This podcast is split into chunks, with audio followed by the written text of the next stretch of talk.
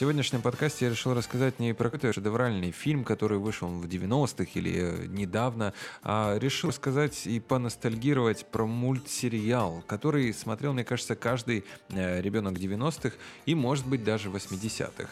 После того, как выйдет из этом подкасте, некоторые начнут писать о том, что наши «Ну, погоди» лучше и наши вообще советские мультсериалы. Я не спорю, есть действительно очень хорошие э, советские мультсериалы. Я обожаю все «Ну, погоди», обязательно об этом э, мультсериале расскажу. А я, кстати, уже как-то делал даже про него э, трансляцию. Чип и Дейл для меня как-то больше ассоциируется с э, детством, потому что все-таки я рос именно в эпоху популярности этих проектов. «Ну, погоди» вышли гораздо раньше, чем я родился.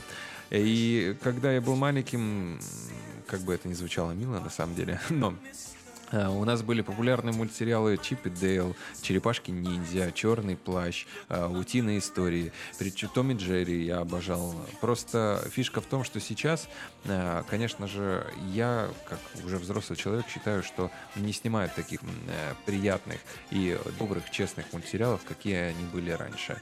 Например, э, те же Том и Джерри, те серии, которые вышли в нулевых, э, они какие-то, ну вот прям не такие интересные, как будто бы высосанные из пальца и сделанные для того, чтобы э, заработать или как-то, э, ну вот не то. Не могу объяснить словами, но просто вот не так выглядит. Кстати, да, насчет не так выглядит. Утиные истории снимаются по сей день. Если вы посмотрите, то сейчас там какие-то вообще 2D-шные персонажи. Я, а, опять же, не могу правильно с визуальной точки зрения э, их оценить, но если присмотреться, просто видите фотки э, в гугле утиные истории сейчас и э, в 90-х, тогда оказались и персонажи настоящие, то есть прям такие, какие они бы были, если бы утку перенесли в мультик. А здесь уже конкретная нарисованная современная графика которая прям вот э, не делает какой-то э, естественностью такой проект. В общем, ладно, уйду из своих размышлений к Чипи Дейлу. Об этом мультсериале мы сегодня поговорим в подкасте. Несколько интересных фактов. Поехали. Ты скоро там, Дейл? Почему я должен тащить весь этот хлам? Ты бесстрашный второй пилот, который не боится любой работы. Конечно! Дорогу бесстрашному второму пилоту! Опа! У мультсериала «Чип и Дейл спешат на помощь» вышло всего 65 серий. Но за это время мультсериал успел войти в топ-100 лучших э, анимационных лент всех времен и народов. Конечно, э, маленькое отступление, этот сериал э, не, столь важен, что один из лучших, он просто навсегда остался у нас в сердцах, в сердцах детей 90-х, которые смотрели по телевизору и подпевали заглавную песню «Чип Дейл», вспоминая, какая милая, изобретательная писательница Гайка и думаешь, что вот такая должна быть женщина, которая может сконструировать хоть самолет из пластиковой бутылки э, или арбалет из крошайца. Э, рассудительный Чип, безалаберный Дейл э, ярко характеризовывали как-то своих друзей. Любитель сыра Рокфор и его верный друг Вжик явно напоминали какую-то, знаете, взрослую школу, правильную, которой надо тянуться. В общем, очень моральный мультфильм факты. Помню, я снова ушел э, э, Ну, поймите, ну люблю я его, что поделать. Первый. Впервые Чип и Дейл появились на экране в мультфильме «Рядовой Плуто» еще в 1943 году. За последующие десятилетия стали они героями еще 23 анимационных лент, но тогда у них не было их знаменитых нарядов, э, то есть куртки, кожаные шляпы, гавайские рубашки, э, а занимались они в основном тем, что делали по кости Дональду Даку. В мультике 52 года под названием «Два бурундука и одна мисс», например, вот они борются за сердце прелестной бурундучихи Кларисы, а никакой ни гаечки еще в помине не было. Второй. По первоначальному сценарию главным героем мультсериала должен был стать мышонок – по замыслу автора идеи Теда Стоунса, команду спасателей должен был возглавлять мышонок и Кит Колби.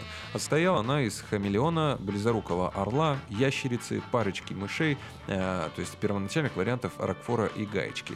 Но эти персонажи как-то не нравились продюсерам, и было решено заменить их уже существующих героев Чипа и Дейла. Бурундуков очеловечили, подарив им голоса и одежду, а нескольких участников команды заменили новыми.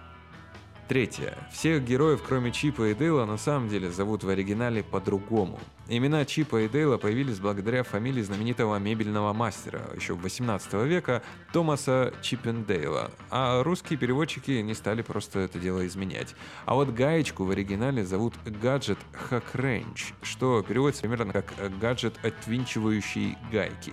Усатую австралийскую мышь, известную нам как Рокфор, э, зовут Монти или Монтерей Джек, по названию популярного в США сорта сыра. Вжика по-настоящему зовут Зипер, а толстопуза просто толстый кот.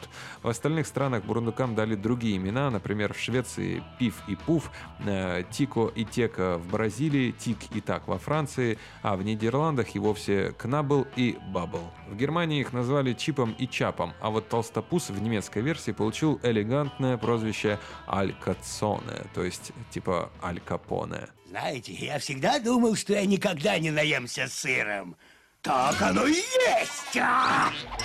Четвертый. До того, как парочка бурундуков получила свой собственный мультсериал, Чип и Дейл почти не носили одежды. Ну, я уже об этом рассказывал. Но затем создатели нарядили Чипа в летнюю куртку и широкополую шляпу, как у легендарного героя приключенческих фильмов Индианы Джонса, а Дейла в гавайскую рубашку детектива Магнума из одноименного телешоу 80-х. Пятое. У гаечки, оказывается, тоже есть прототип. Прототипом для нее послужил образ талантливой юной изобретательницы Джордан из фильма «Настоящий гений» 85 года.